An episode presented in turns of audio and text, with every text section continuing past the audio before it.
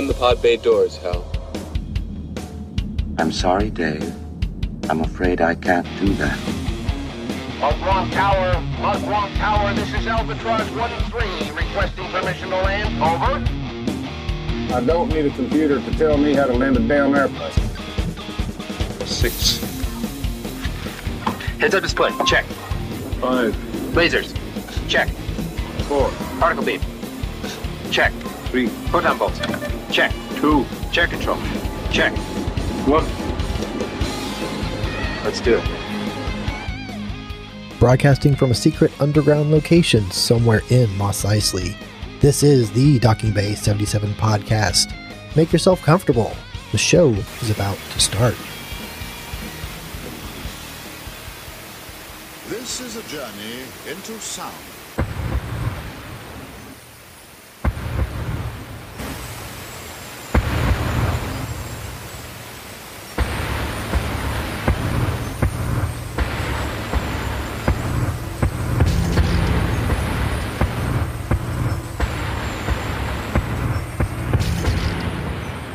Hello and welcome to Docking Bay 77 Podcast. I am your host, Dayton Johnson, and this is indeed a journey into sound because we're going to talk about the sound of white noise from the band Anthrax. And joining me is a fellow thrasher. Thrasher is John Wright. Welcome back to the show, John. How are you doing? Yeah, I'm doing good, man. Thanks for having me back. Absolutely. You were just here when we talked about the KISS records. That was a lot of fun. Yes, it was. There'll be I'm sure that, you know, we'll end up tying that into this before too much longer, too. I already brought it up once. So there you go. All right. So before we get into the record, Sound of White Noise, do us a favor. Like, follow, subscribe, rate, and review on your favorite podcast app. If you want to interact with the podcast, you can do that on Twitter at Docking Bay 77 Pod, on Facebook at Docking Bay 77 Podcast, and you can send us an email as well, Docking Bay 77 Podcast at gmail.com. And if you want to help support the show, you can also go to Patreon, search Docking Bay 77 Podcast, and for as little as $1 a month, you can help cover the cost of the podcast.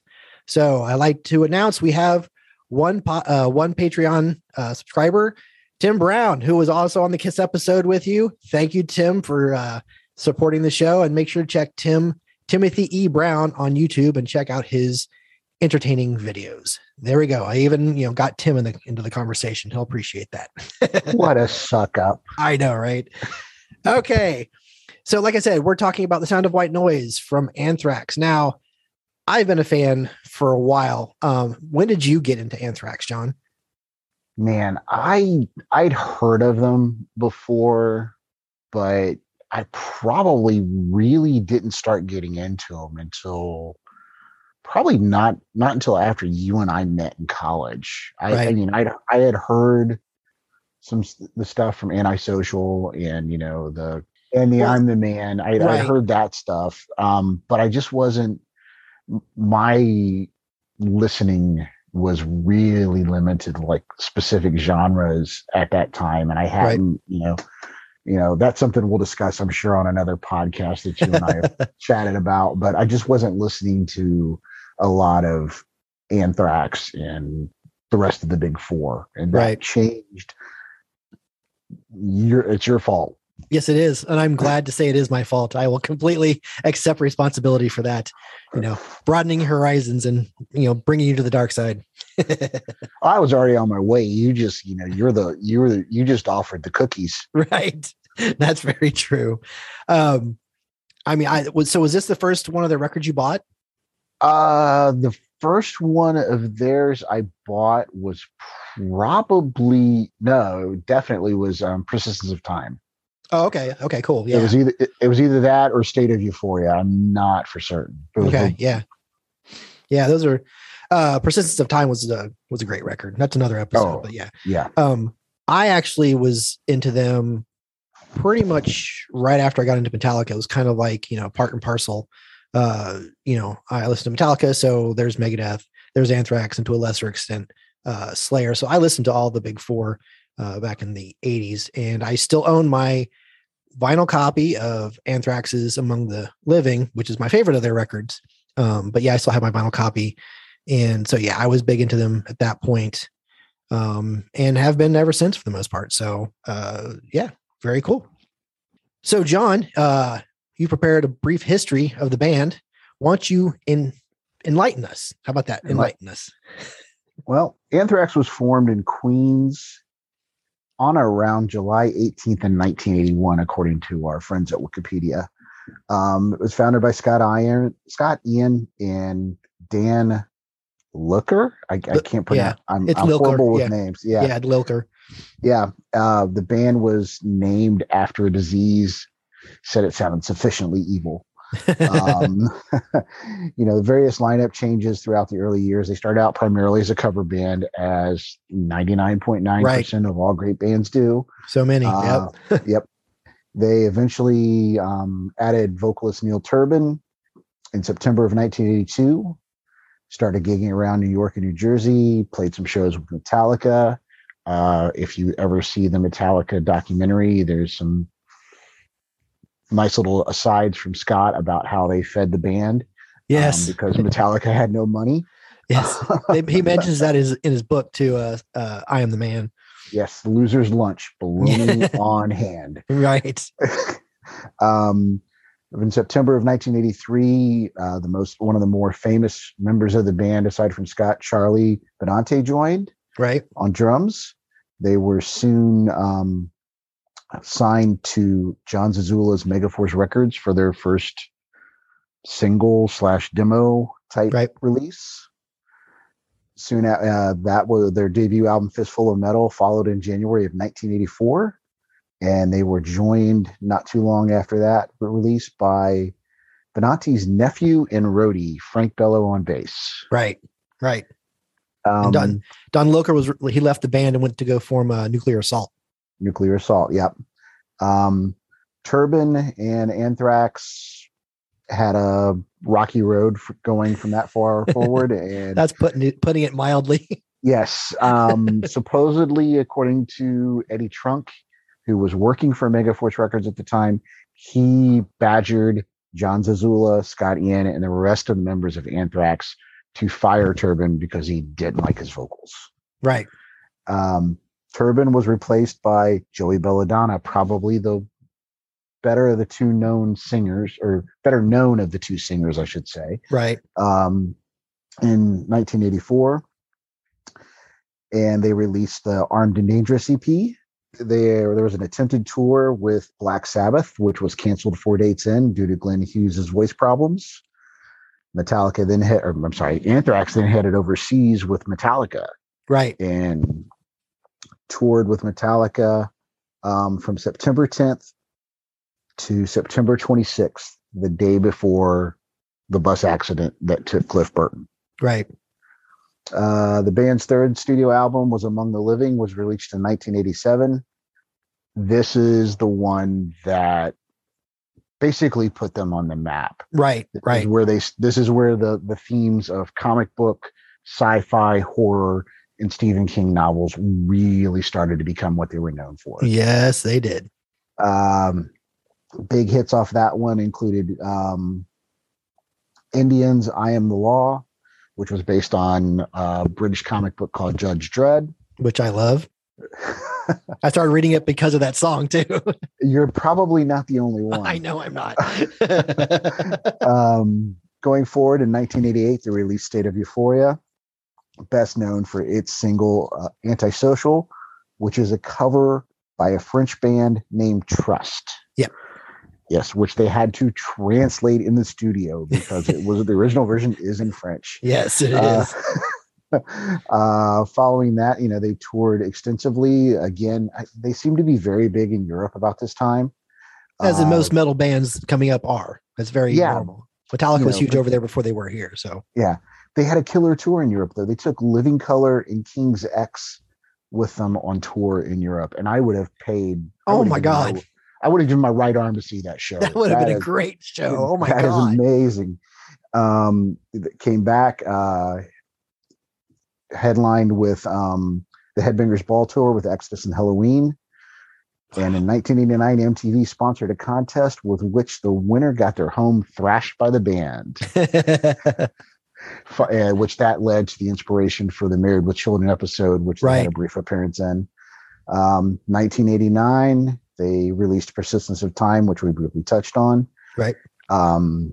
It's a little bit more serious than State of Euphoria and Among the Living, starting to see more a darker tone within the band.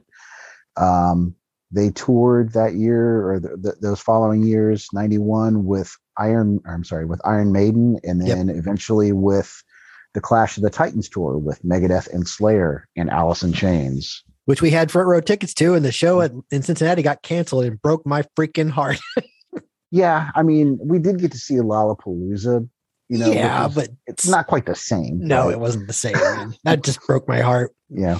91, you saw them team up with Public Enemy for a cover of Bring the Noise, which is by many people considered to be the first rap rock crossover, at least the first successful one, and possibly the birth of nu metal, which people will debate whether or not that's a good or a bad thing. Right. Then they, a couple EPs throughout there, Attack of the Killer Bees, Panicafusin, excuse me.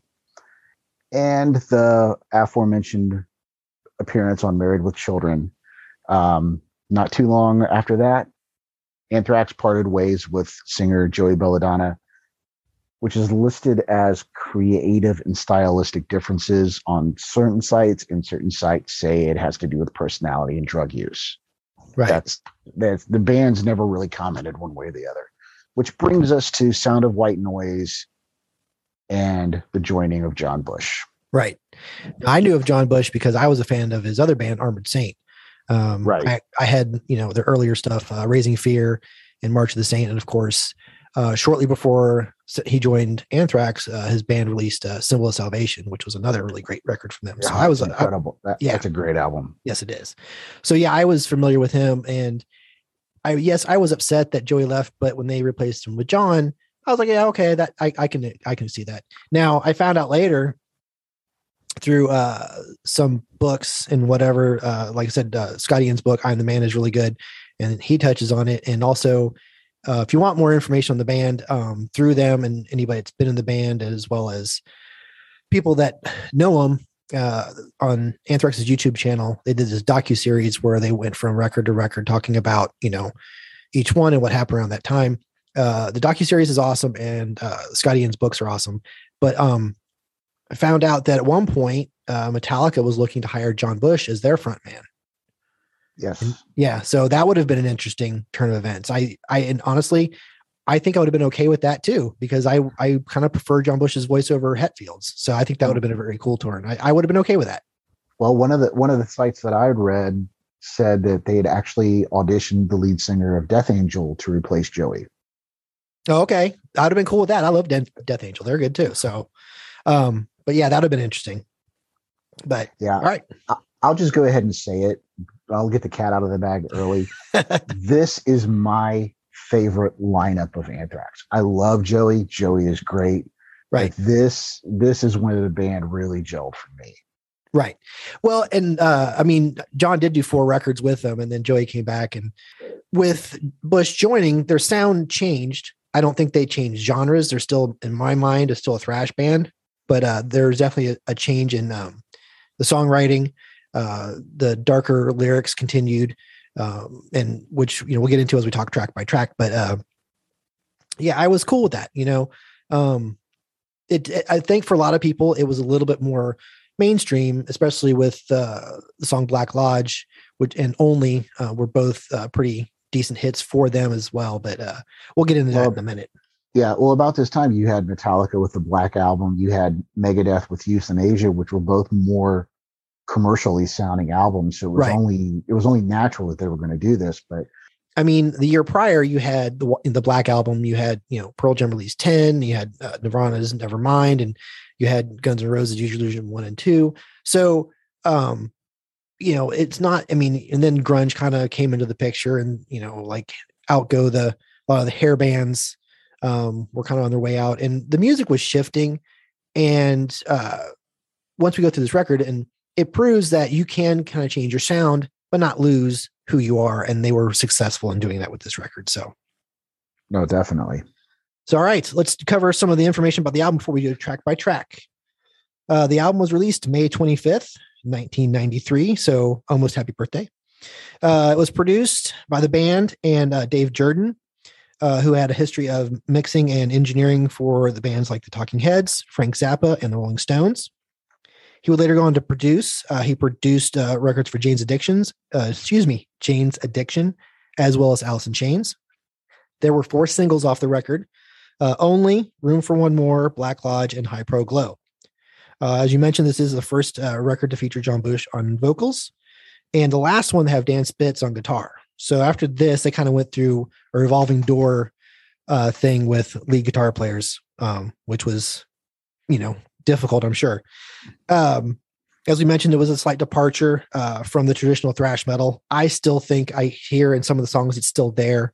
I don't think they completely changed their sound, but there is a bit of a shift. Some even called it alternative metal, which I'm not quite sure what that's supposed to be, but whatever. The album did debut at number 7 on the Billboard Top 200, selling 62,000 copies its first week. The album was certified gold on July 13th, as of 1993. As of 2002, the album has sold over 500,000 copies. So pretty successful, thrash metal album that's not from Metallica. Let's just put it that way. Just as a note, all the songs on the record were written by John Bush, Scott Ian, Charlie Benante, and Frank Bello, with the exception of Black Lodge, which was has co-written by Angelo. I'm going to destroy his last name. Badalamenti. Because sure, that sounds good. Yeah, that's pretty close. Who is a composer and songwriter and is known for doing music for movies and TV, as well as the theme for Twin Peaks, which is where that song takes inspiration. And we'll talk a little bit about that when we get there. So, yeah, I had actually read somewhere that part of the deal with John joining was that he wanted to be involved in the writing of the lyrics, which is fine. Which I know after reading some of the stuff that Scott Ian has written, because he did most of the lyrics throughout the band's history. So Scott and or Charlie, right? And so by coming in and John taking a lot of that weight off of Scott's shoulders, I think really worked out ultimately and benefited the band on a whole. So, all right, first track, Potter's Field. Tell me what you think about this one. Potter's Field is a banger. Good way to put it. Yeah, I don't know that I would have led the album off with this. It's not a bad choice. Okay. There's another song coming up that I thought that I would have made the lead off track, but Potter's Field is so. This is where you knew that this was not, to paraphrase, this was not your father's Anthrax anymore.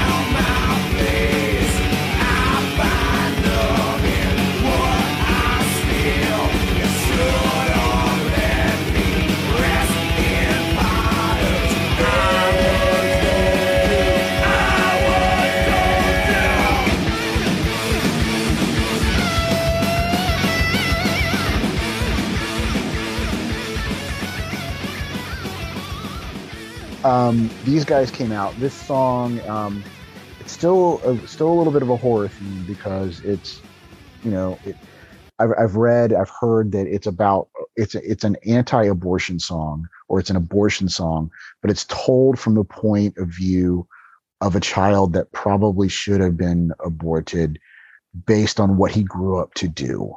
Okay.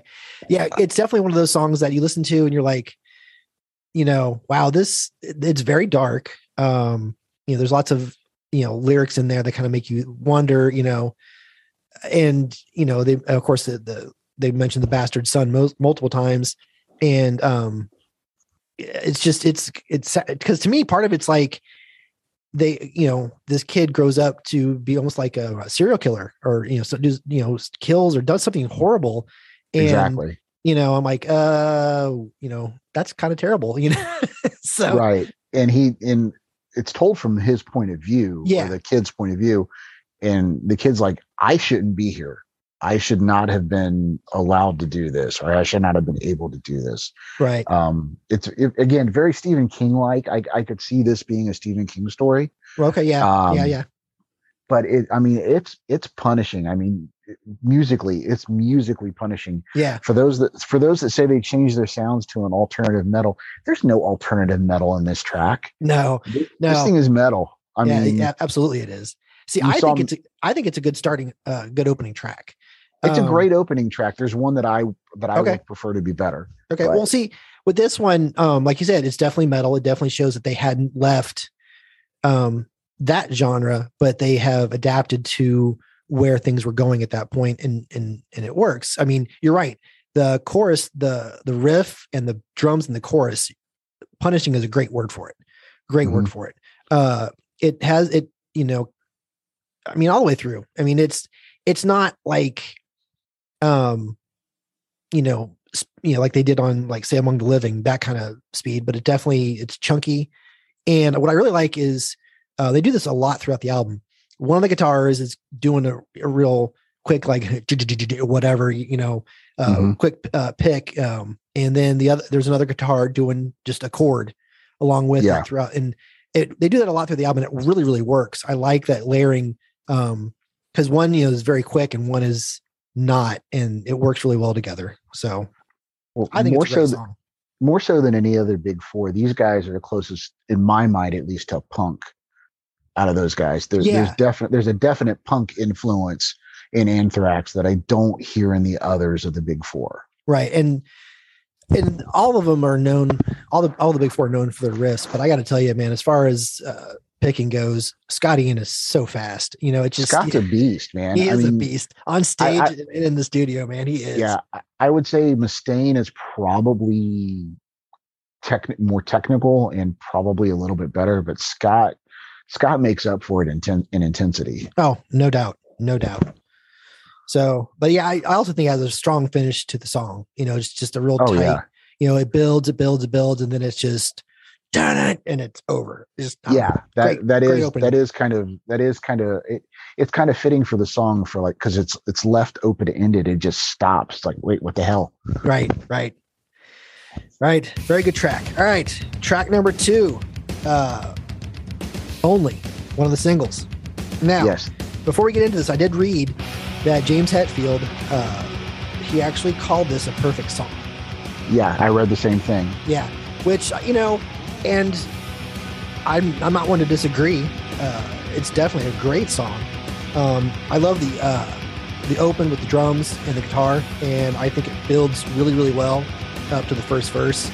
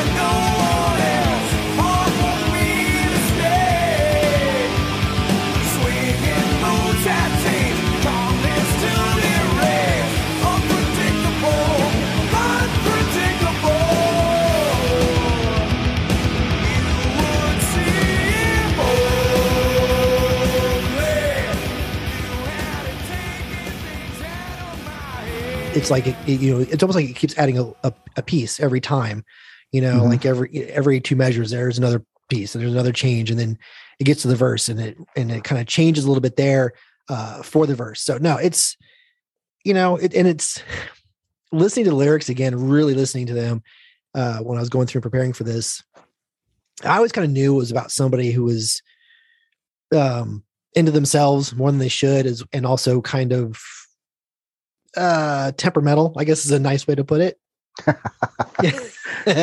So that's just, you know, and I can't tell if it's if John Bush is referring to like a romantic relationship, like something they shouldn't be in, or if it's just a relationship in general. Like, I have some insight into that. Oh, well, hey, you let me know. Go right ahead.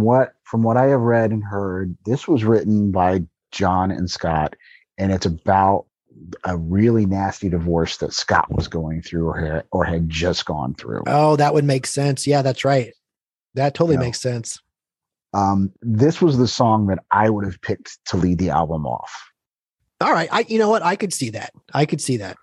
That's probably the only change I would make to the lineup of the songs in the album is I would have let off with this. This is, it's my favorite song on the album. All right. It's close for me. It's close. It's not my favorite, but it's definitely close. Well, okay. There's one more that's kind of tied to it. I rated them, 5 stars. I gave Potter's Field a 5 star. I gave this a 5+ star because this has the heaviness to it, but there's a little bit of that commercial hook that the other bands were going to. And there's obviously a reason for that. It's a great song. It's an incredible song. First two so far, there's a ton of energy in these songs. Oh yeah. Oh, absolutely, man. Yeah.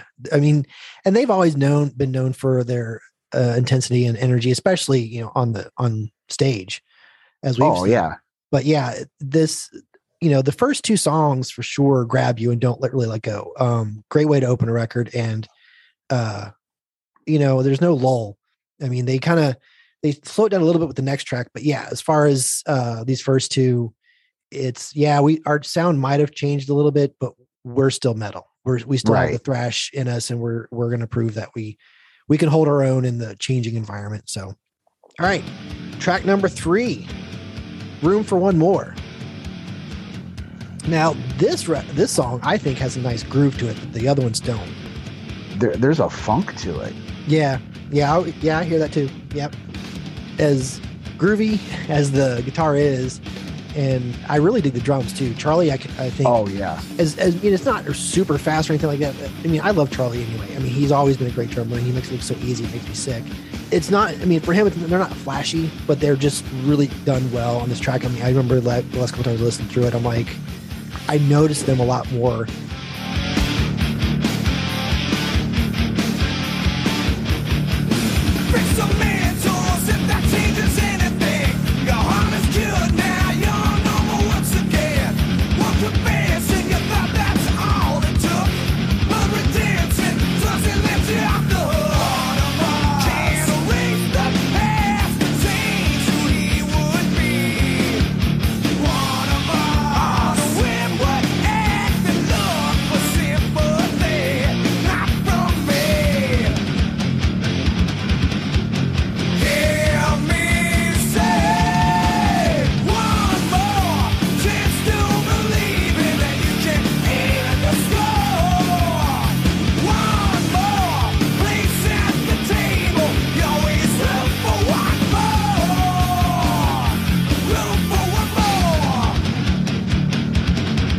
Oh my God, listen to what he's doing there. And so I think he shines. I mean, there's other songs on here where he is very fast and, does a lot, but this one, he really does a good job matching the groove of the song. So that they stuck out to me. And of course, the lyrics, I honestly, with the exception of one song, I think every song on here, the lyrics are solid. Yes, I would agree. I don't know what your song is going to be. I'm sure we'll get to it. Yeah, that'll be interesting to see if it's the same one. Room for One More is another one that I would have almost led the album off with. It's that strong of a song. Okay. But like you were saying, you notice what Charlie was doing in the drums. You notice what Scott and what they're doing guitar wise. But the fact that these guys slowed it down just a little bit, right, allowed their musicianship to shine. Yeah, And that's what's cool about this record. It's like they didn't, you know, they knew they didn't have to go, you know, 100 miles an hour. But when they do it right. They do it very well. And then when they slow it down, like there's a track later where I describe it as very patient. So, and they're like that, you know, each song has a feel to it. There's some tempo changes in certain places and certain songs, and it all works. So this is another one of those songs where it slows down a little bit by comparison to the first two. But it's not a ballad. It's not, you know, it's still metal and it's still rock. So it's a great track. Track number 4, Package Rebellion. How do you feel about this one? I like this one more so for the lyrics and the meaning behind the lyrics than I do for the music. Not that the music is not good on it, because it is. Yeah, it is a good track. But as you mentioned when we were going through the history, this is the time when grunge started to take effect and everybody jumped ship. I mean, how many bands jumped ship from metal or hard rock to grunge? And oh, I'm all about this, and oh, I'm all about that, until the next flavor of the week came along and they just jumped to that. If this is what you really believed in, damn it, fight for it. Don't just sit there and tell me something, which is a lot of what we could probably still use in society today. That's a whole other podcast.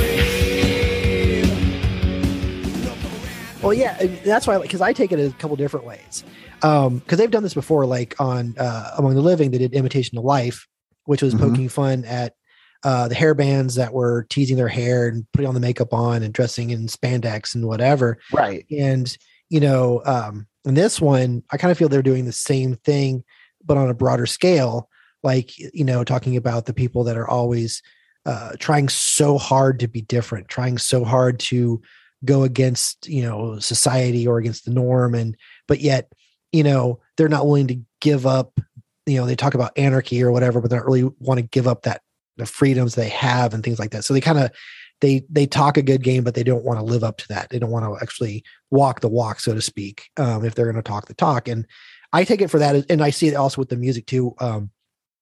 People like, oh, well, you know, we need to do this song because, you know, the music is changing. And so we need to grunge. But I can see your point. And I think this lyrically, I think it works. If you're going to be that way, then you need to be that way. Don't just change how you dress and how you act, but then, you know, go home to your nice house and have your parents pay for all your stuff kind of a thing. So that's kind of, you know, well, exactly. You know, that's a great anarchy symbol t-shirt. Did you buy that at Spencer's? Right. Yeah. Yes, kids, there was a store before Hot Topic. Yes, there was. We didn't have Hot Topic growing up. Well, one other thing that I did notice musically about this is the chorus has a almost not completely different feel, but it's like its own piece. It changes enough from the rest of the song that it's, you know, it sounds different, but it still works within the confines of the song. I like that because some bands can't pull that off. It's like part of it's so different that it doesn't make sense. But, you know, going through this again, especially, I was, you know, kind of wrote down, it's like, well, that sounds like it's not quite from a different song, but it still works. So I thought that was really cool. They're able to pull that off. Oh yeah. I think this song more so than some of their other albums, there's some different time signatures going on, and they're not afraid, again, because they slowed it down a little bit. You know, they took it from like 100 to 80, I'll say, you know, it allows for a little bit more flexibility and allows for, you know, a more natural change. This allowed for them to be a little bit more adventurous, to be a little bit, I hate using this word for albums, but to be a little bit more mature. No, I don't think there's nothing wrong with that, because you think about how old they were when they did their first record versus here. I think there's some maturity in the songwriting and lyrics and their. So I agree with. I'll take that. Track number 5, High Pro Glow. I will honestly say this is the only song on this record I don't love. Yep. Look at that. We agree. I mean, it's not a bad song. I mean, I still sing along to it, right? And I don't like the chorus.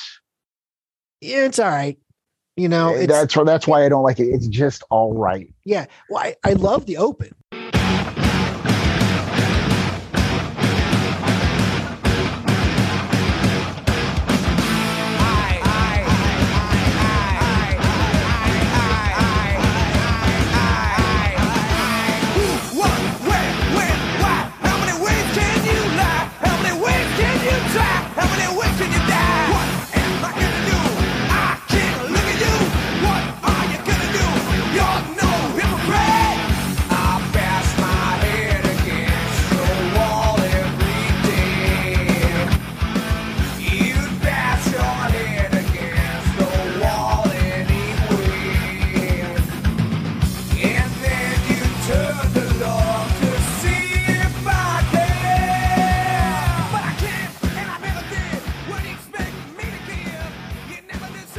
Like the opening is really strong, and then it kind of is okay the rest of the song. And like I said, I don't skip it necessarily, but if I'm making a playlist of Anthrax songs, this one's not going to make the cut.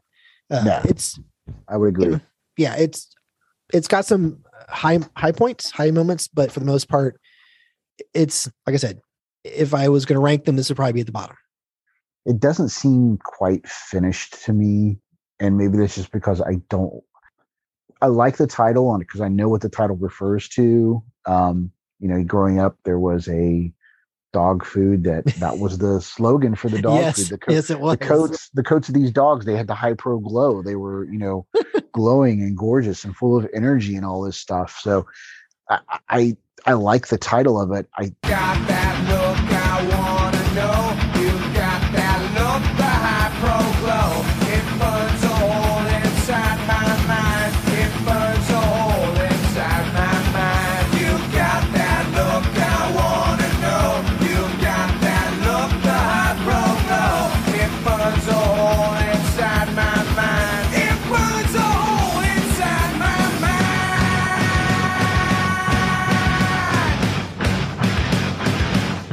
Title High Pro Glow, and made people go, what the hell does that mean? And made them think about it a little bit more.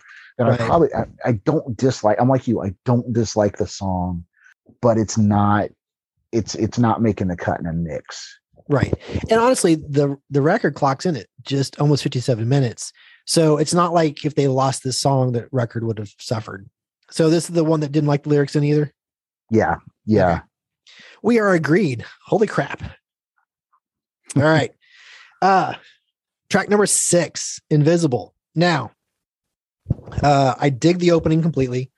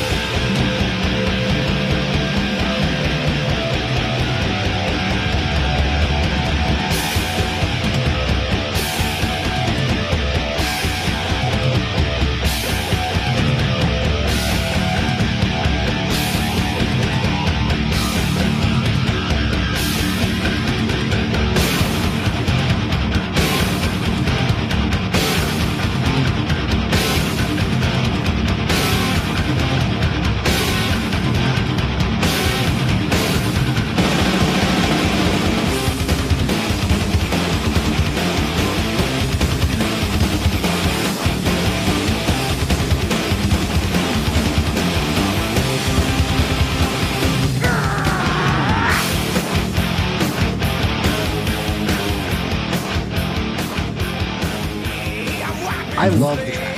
It's filled with awesome riffs, great tempo changes. I love the lyrics about, I mean, I take it as a fair weather friend, somebody that wants to be your buddy, but when you need them, they're gone. They're too busy doing something else or whatever.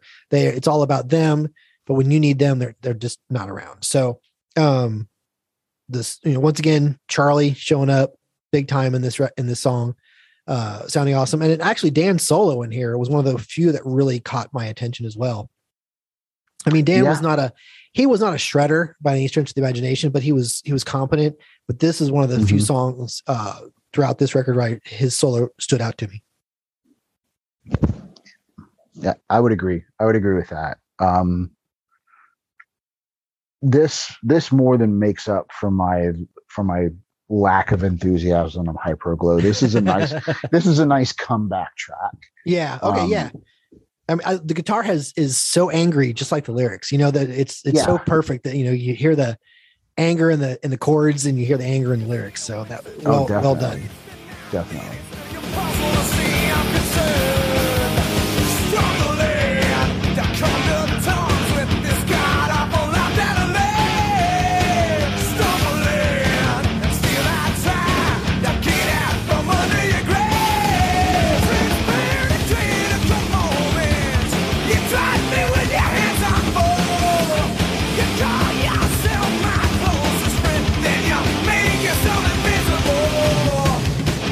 Yeah, and you know, looking at the lyrics, which is something I seldom do anymore, is look at lyrics, but I did look at some of these lyrics, and it's definitely about that, you know, that person that, you know, I've got your back, I've got your back, I've got your back, and when you need them to have your back, where the hell are they? They're gone. Right. They've ghosted you. I've never seen them really discuss what their songs are about. Well, some of the earlier ones were so obviously about Stephen King, you know what I mean? Stephen and comic books. Yeah, so I think once, cause you know, there was some political ones with Indians, of course, and Who Cares Wins. Exactly. There were some that were very obviously what they're about, but I think especially once John Bush joined, lyrically speaking, like even Persistence of Time, pretty much all those songs, you knew what they're about, you know, but once John showed up, I think the lyrics, they were still good, but they had a little bit more, you can kind of read more into them. You know, they weren't so obvious, I guess, is the best better way to put it. And that's how his lyrics were with Armored Saint as well. So that makes sense. Yeah. Yeah. I was thinking, and I believe this is the song that I think is the most Armored Saint sounding song on this one. You know what? I could see that. I can hear that. And that's not a bad thing.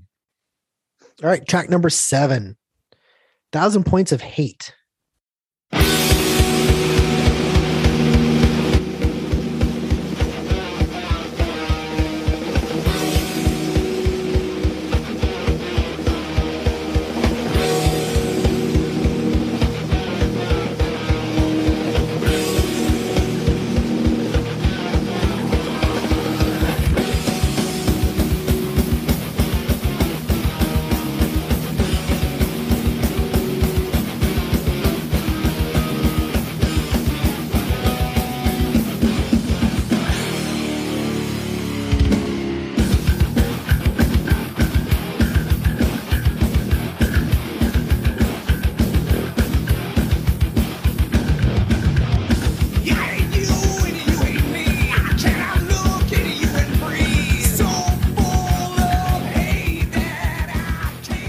Has a good opening once again, full of good riffs. You know, especially the riff during the verse is really, really awesome. And that's nothing new. I mean, ultimately with Scott, we already mentioned how good with riffs he is and stuff like that. So the feel to this song is really awesome. I like. I think it shows it's a nice mix of, let's call it, classic Anthrax and where they were at this point.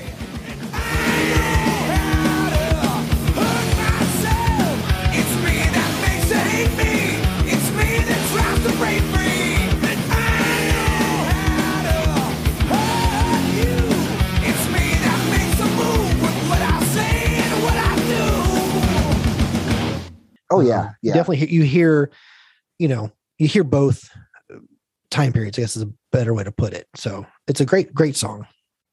Yeah, I'd agree. You could tell they knew who they were, right? But they were still trying to figure out how to basically introduce the public to this Anthrax 2.0. You know, like you said, there's classic Thrax in this, and there's the new Thrax in this, and it's a good. I mean, honestly, this one probably could have been released as a single, but yeah, this one would have been for that purpose alone.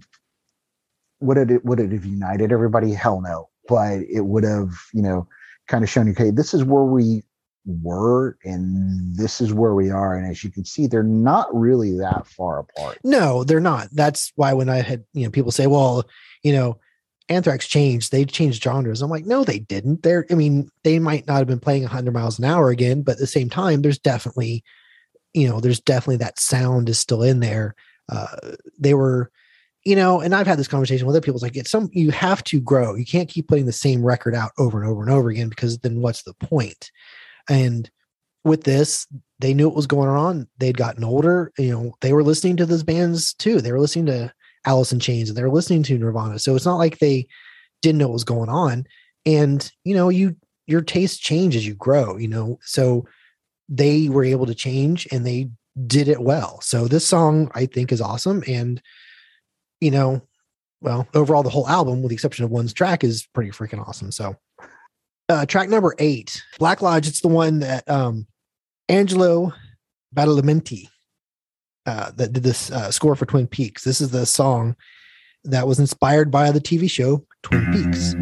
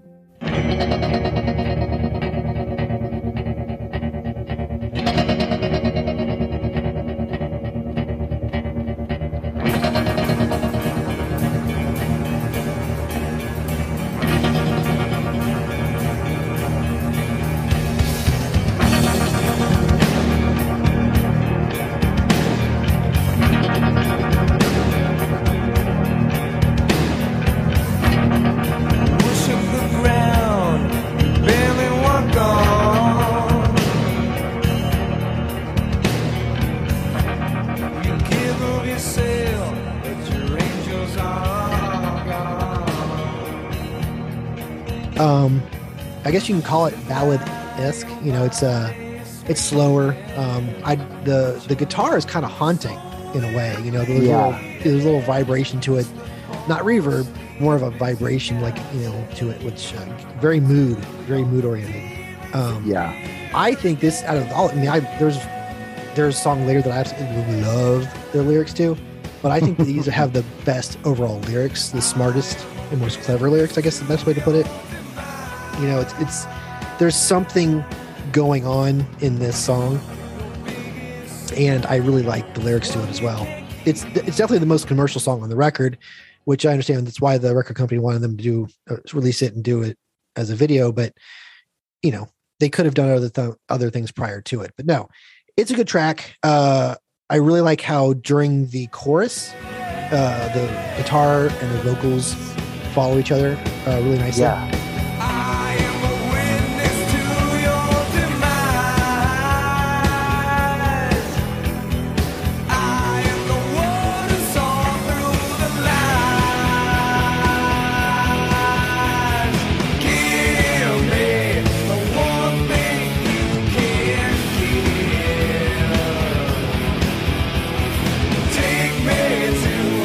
Black Lodge with you today.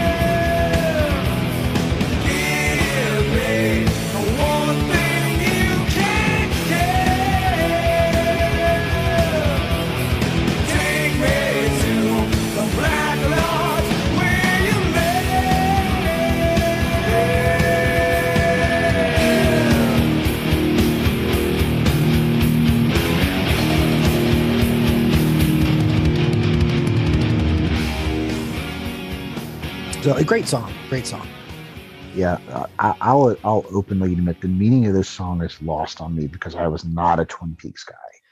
I can honestly tell you, I did watch the show. I didn't watch it as religiously as some. It was quirky and interesting, but I really watched it because of Sherilyn Fenn.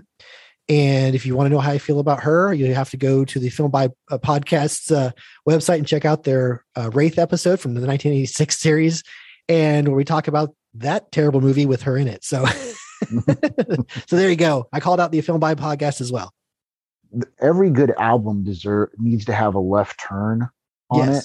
And this is the left turn on this album. Yeah. It's a good left turn. So yes. Oh, it's an incredible left turn. I mean, again, it shows you that this band, you know, but this is like where they kind of step. He's like, hey, there's more to, we're not just a one trick pony, you know, right. We're capable of doing stuff like this. And, you know, I know on some of our other albums, we've talked about album podcasts. We've talked about does a certain song belong on this album? Hell yes, this song belongs. Oh, absolutely. Album. Yeah. This is, it's not so different from the rest of the songs. I mean, you can still hear Anthrax in the song, mm-hmm. But it shows that they can be melodic as well. And, and they can slow it down and still be hard, you know, and heavy.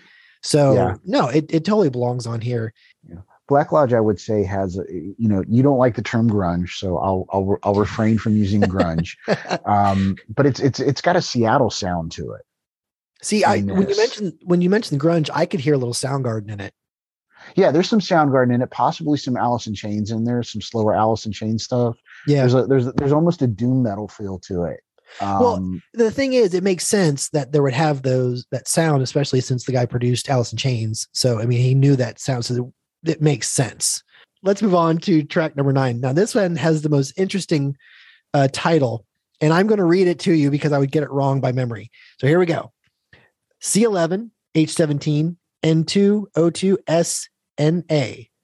What does that mean? Sodium pentothal. Exactly.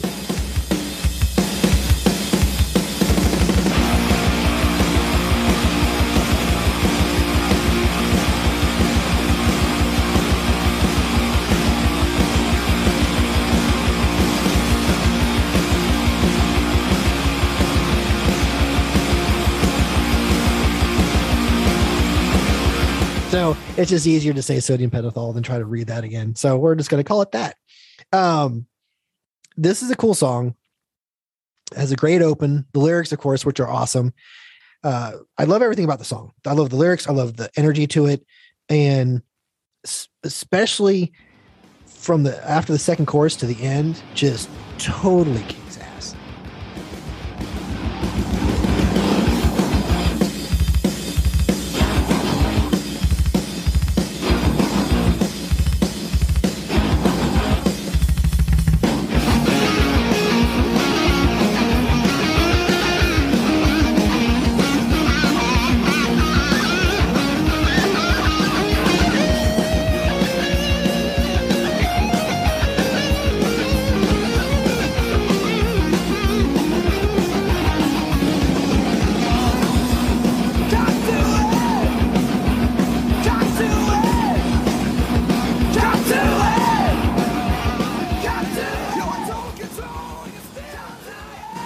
Oh yeah. Yeah. It's got a Seattle / punk vibe to it in the way that it's over 4 minutes, but it's a quick 4 minutes. Yeah. It is a very quick 4 minutes. Go ahead. Yeah. This was one. Now I think you had graduated at this point. 92. No, I was there until 93. Yeah, this was one I can remember us. We snuck this into the radio show quite a bit. The definite hardcore punk element to this song that, you know, I can see where Scott had some input. I would assume Scott had the input on it because I know he's a huge punk fan. Well, yeah, he was a big fan of the New York hardcore scene. Oh yeah, yeah. You know, this is probably style wise, I think this is the closest to old Anthrax. See, I disagree. Really? Yes, okay. I disagree. Because actually the next song I think is the closest to old Anthrax. And it's actually my favorite track on the album. Wow. I did not expect that. Yeah. I love track number 10. I love Burst.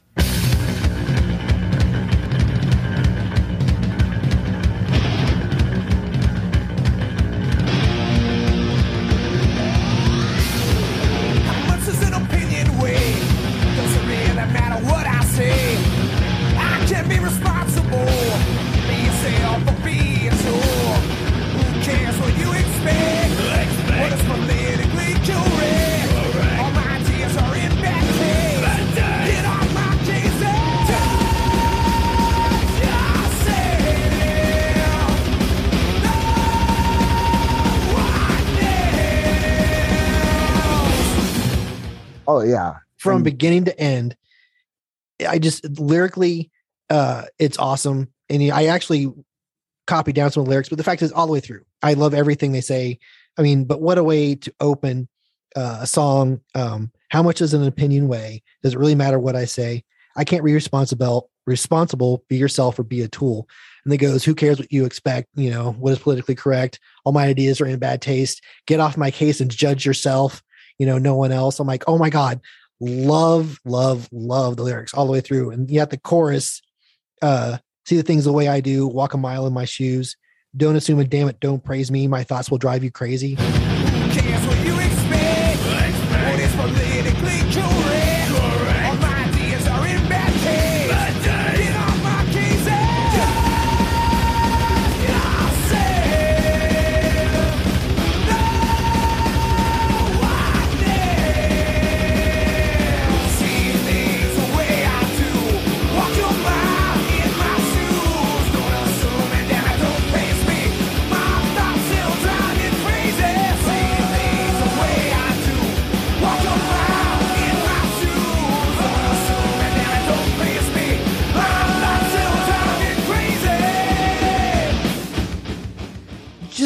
So cool. Yeah, I mean, again, this is when the guy should, yeah, we can be deep too. We can have some meaning. You know, it's not all about, you know, Stephen King and comic books. It's right. This is about, you know, this is what I get a lot of this, you know, this is what we struggle with every day. You know, don't tell me you understand what I'm going through if you've not gone through it, right, or if you've not taken the time to listen to me when I tell you what I'm going through. Right. Don't blanking patronize me. Well, it's got that, it's got, it even has that line, you know, all opinions are contradictions. And, you know, there's just so much going on in the song. And I love the lyrics because it's like, I'm allowed to have my opinions, you know, you might not agree with them. It doesn't make them wrong, whatever. And it's, you haven't walked in my shoes. You don't know how I'm seeing things or how I live. So it's got a lot going on. And Charlie rules this song. The drums in here are freaking amazing. And like I said, this is as close as you can get to Fistful of Metal. And you take their maturity and their songwriting to where they were at this point and put them together. And this is what you get. This song is every bit, you know, classic Anthrax with that early 90s production. So I freaking love it. It's my favorite song on the record by far. Yeah. And, you know, in retrospect, now that you've pointed some of this out, and it's stuff I heard before, but just never really given a thought. This could have been a good lead off track too, because it just for intensity purposes alone. And it's also the quickest, shortest song on the album. Yeah, it's barely over 3 minutes. I know. It's like, you know, it has that, like you mentioned a couple of different times, it has that, you know, punk get in, get out, you know, and just leave a nasty trail when you're done, because that's what they do. I mean, it's fast. It says a lot in a very short amount of time, and when it's over, it's exhausting. I mean, I know the other day I was writing my notes for this. It was over. I'm like, nope. Again, I want to hear it again. And nope. Again, there we go. Like, I think I listened to it 3 times in a row. Mostly because by the time I was trying to write my notes and it was over before I was done. So, but it's just such a great song. Now we come to track number 11. The last track on the record, the longest track on the record as well. Finishes at just under 7 minutes long. This Is Not an Exit, which I kind of think is funny for the last track of a record. But anyway, this song, I think it's a great way to finish the album, because with everything else you've heard so far, this kind of, with the exception of the speed of some of the other songs, it still brings back pretty much everything you've heard in a nice way. It's a very patient song. It lets it build, and it's not trying to force anything, and it doesn't get boring either. Just because it's almost 7 minutes long, they manage to keep it interesting, and they don't lose you. I love this song. Yeah.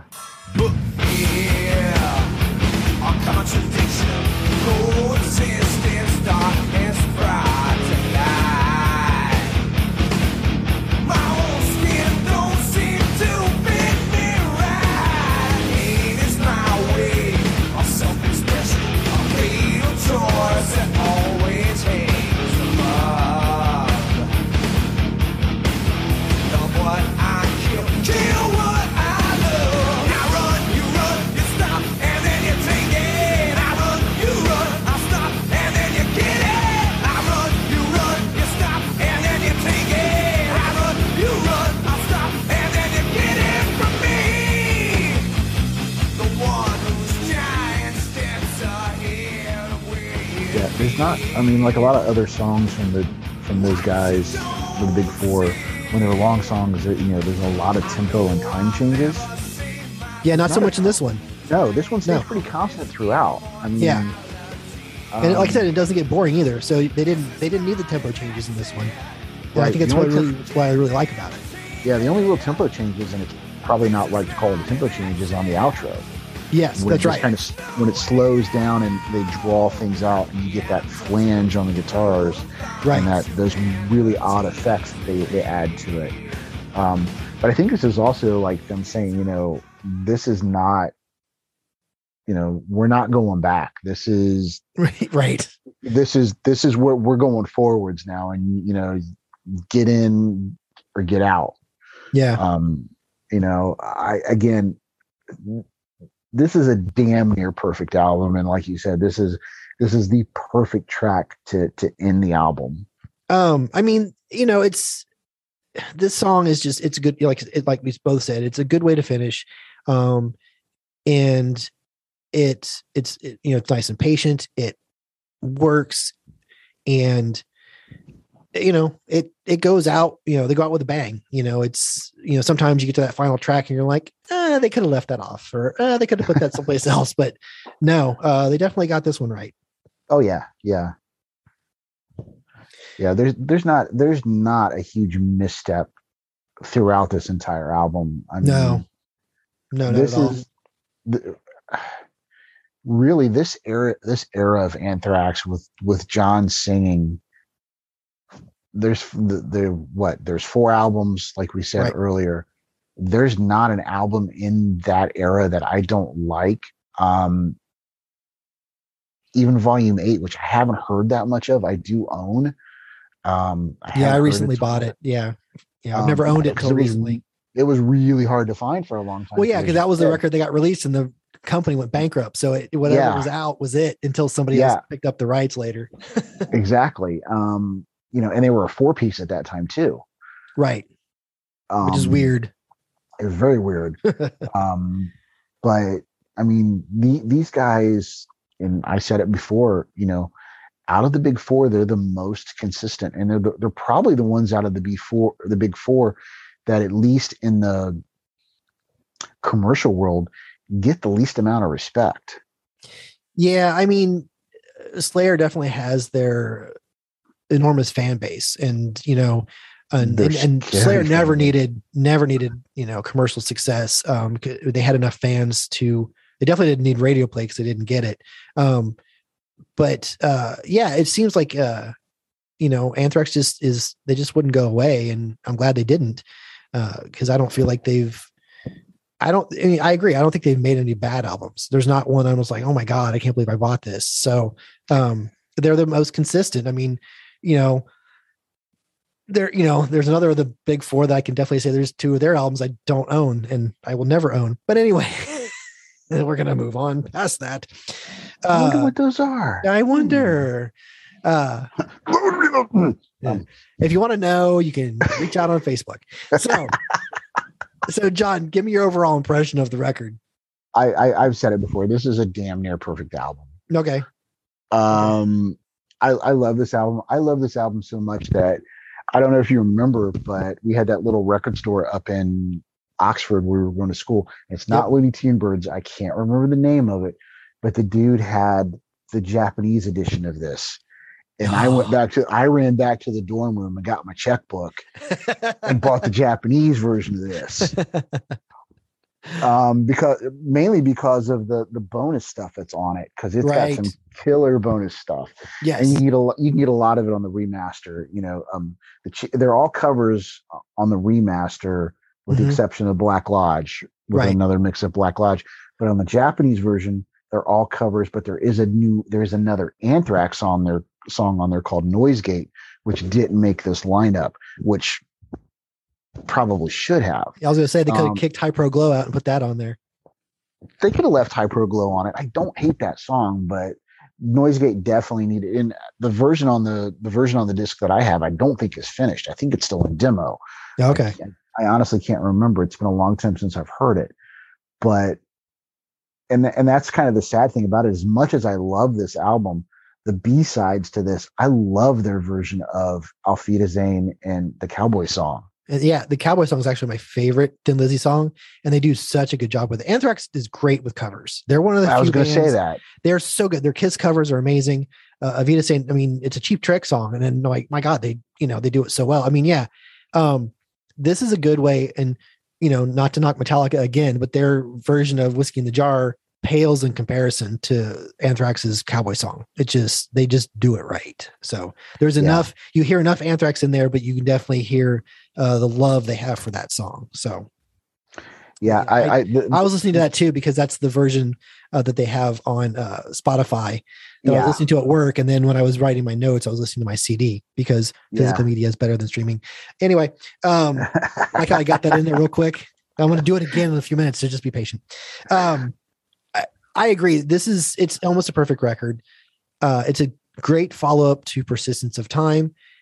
We have a lineup change. There's a music change at the time, and it didn't phase them. They came out, put out a great record, with the exception of High Pro Glow, which, you know, I could take or leave. It doesn't overall really hurt the record, but it would have been fine without it.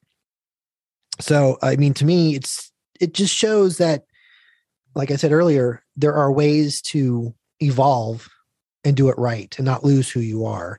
And they, like we've both said, they've been the most consistent, at least I think, of the big four throughout. So I think it's a great record. Absolutely. No doubt. All right. So let's give it an overall rating. The rating choices are Never Again, I'll Stream It, I'll Buy It Used, or Vinyl Worthy. Now, I will tell you, I have owned the cassette. I currently own the CD, and I'm looking for the vinyl copy. I just haven't been able to find one out in the wild. So I'm gonna call it Vinyl Worthy, because I'm trying to complete my Anthrax collection of vinyl. So where's yours fall? I will call it Vinyl Worthy as well, even though I don't currently own vinyl or have any means of playing vinyl. I'll throw back to our KISS episode with Tim and his infamous Rock and Roll Over 8 track that he could never play. I would buy this on vinyl and just hang it on the wall if I had to. I don't think it's unfair to say that this album probably saved these guys' ass to a certain degree. I don't think they were hurting for fans or anything about it, but had they kept on doing what they were doing, they wouldn't be around today. Yeah, you're probably right. And that happens to a lot of bands. You know, if you don't evolve, you know, then you go away. And there's some rare exceptions. AC/DC pretty much has been doing the same thing for, you know, almost 50 years. So some people survive, some people don't. You have to evolve. You have to change. You have to grow musically. And they definitely have proven that they can do that. So I agree. All right. So John, let's talk about your art briefly. I can honestly tell you listeners that I have quite a few pieces of John's artwork around my house. He did an awesome Muppets rock band collaboration or mashup, I guess is a better way to put it for me. It looks pretty awesome. He did a Ghostface comic book cover for my daughter's room, and as well as a Buffy painting that is hanging on her wall as well. So where can people see your stuff? Currently, I can be viewed at Facebook under the tag of JW Art Studios. If you're in the greater Cincinnati, Dayton, Ohio area, I will be hitting conventions later this summer. I'm currently slated to be at Lewisburg in July. I've got another one scheduled for later in the year in Springfield. I am tentatively scheduled to be at Horror Hound this year. I'm making that official and announcing it right now. And I will be hitting up my friends at Cincy Comics before too much longer for an in-store. So follow me on Facebook. Message me if you want some stuff. Let's make some cool stuff. Let's get some cool art on your walls. I do comic book. I do rock bands. You know, I just love to have fun with it. And, you know, I can't tell you how happy it makes me. I don't have the commercial success I'd like, but to hear what you say, you know, about the stuff hanging on your walls, that makes me so damn happy. I can't tell you. Yeah, it's cool. I saw your the Moon Knight thing you're working on recently. Yeah, I just finished a Moon Knight. I just finished a Hellboy this afternoon while I was listening to Anthrax. I'll be posting that for soon. I will have prints available on a lot of stuff very, very soon. Very cool. I've just been with the pandemic and everything over the past couple of years. They're just, you know, getting started. I couldn't have picked a worse time to start a business. But no, check out his stuff. It's really awesome. And like he said, he does do commissions as well. So let's talk about some upcoming episodes. So next week is the beginning of May. We'll have some friends on, and we're talking about the MCU in honor of Doctor Strange and the Multiverse of Madness. That hits theaters on the 6th of May. So we are doing a couple of MCU episodes. The first week, we're talking about our favorite MCU quotes. And then John is back to talk about my favorite of the MCU movies, Captain America, Winter Soldier. I love that freaking movie. And then the big one, a two-parter for the end of May to coincide with the anniversary release of the original Star Wars movie and the Obi-Wan Kenobi series on Disney+. We are going to compare, contrast, and probably get a little angry when talking about the Star Wars prequels versus the Disney era trilogy. That will be fun, and there'll be like 6 of us all sharing opinions. You know, that's going to be ugly. Anyway, thanks, John, for stopping by. I appreciate your input and your time. Thank you so much. Yeah, thank you for having me, man. I really appreciate it. This has been fun. I'm looking forward to Winter Soldier and a couple of other surprises that you and I have up our sleeves. Right. Oh, yeah, you're coming back to do Faith No More's The Real Thing. Yeah, and hopefully a few more beyond that. Yeah, I'm working on my July schedule. Give me a break. I'm not pushing you, but I really would have liked to have been involved in some of the other Marvel ones. But that's okay. Jeez, guilt trip. Anyway, I want to thank the listeners for stopping by. We do appreciate it. It's awesome to think that there are people out there that take time out of their days and a busy schedule to listen to what a bunch of idiots have to say. So do yourself a favor, listen to more music, and remember, physical media is better than streaming. We will talk to you next week. This has been the Docking Bay 77 podcast. Opening music provided by Eric Jason Brock. Check him out on YouTube and Bandcamp. If you want to reach out to us on social media, we are on Twitter and Facebook at Docking Bay 77 podcast. Or you can send us an email, DockingBay77podcast@gmail.com. Thanks for listening.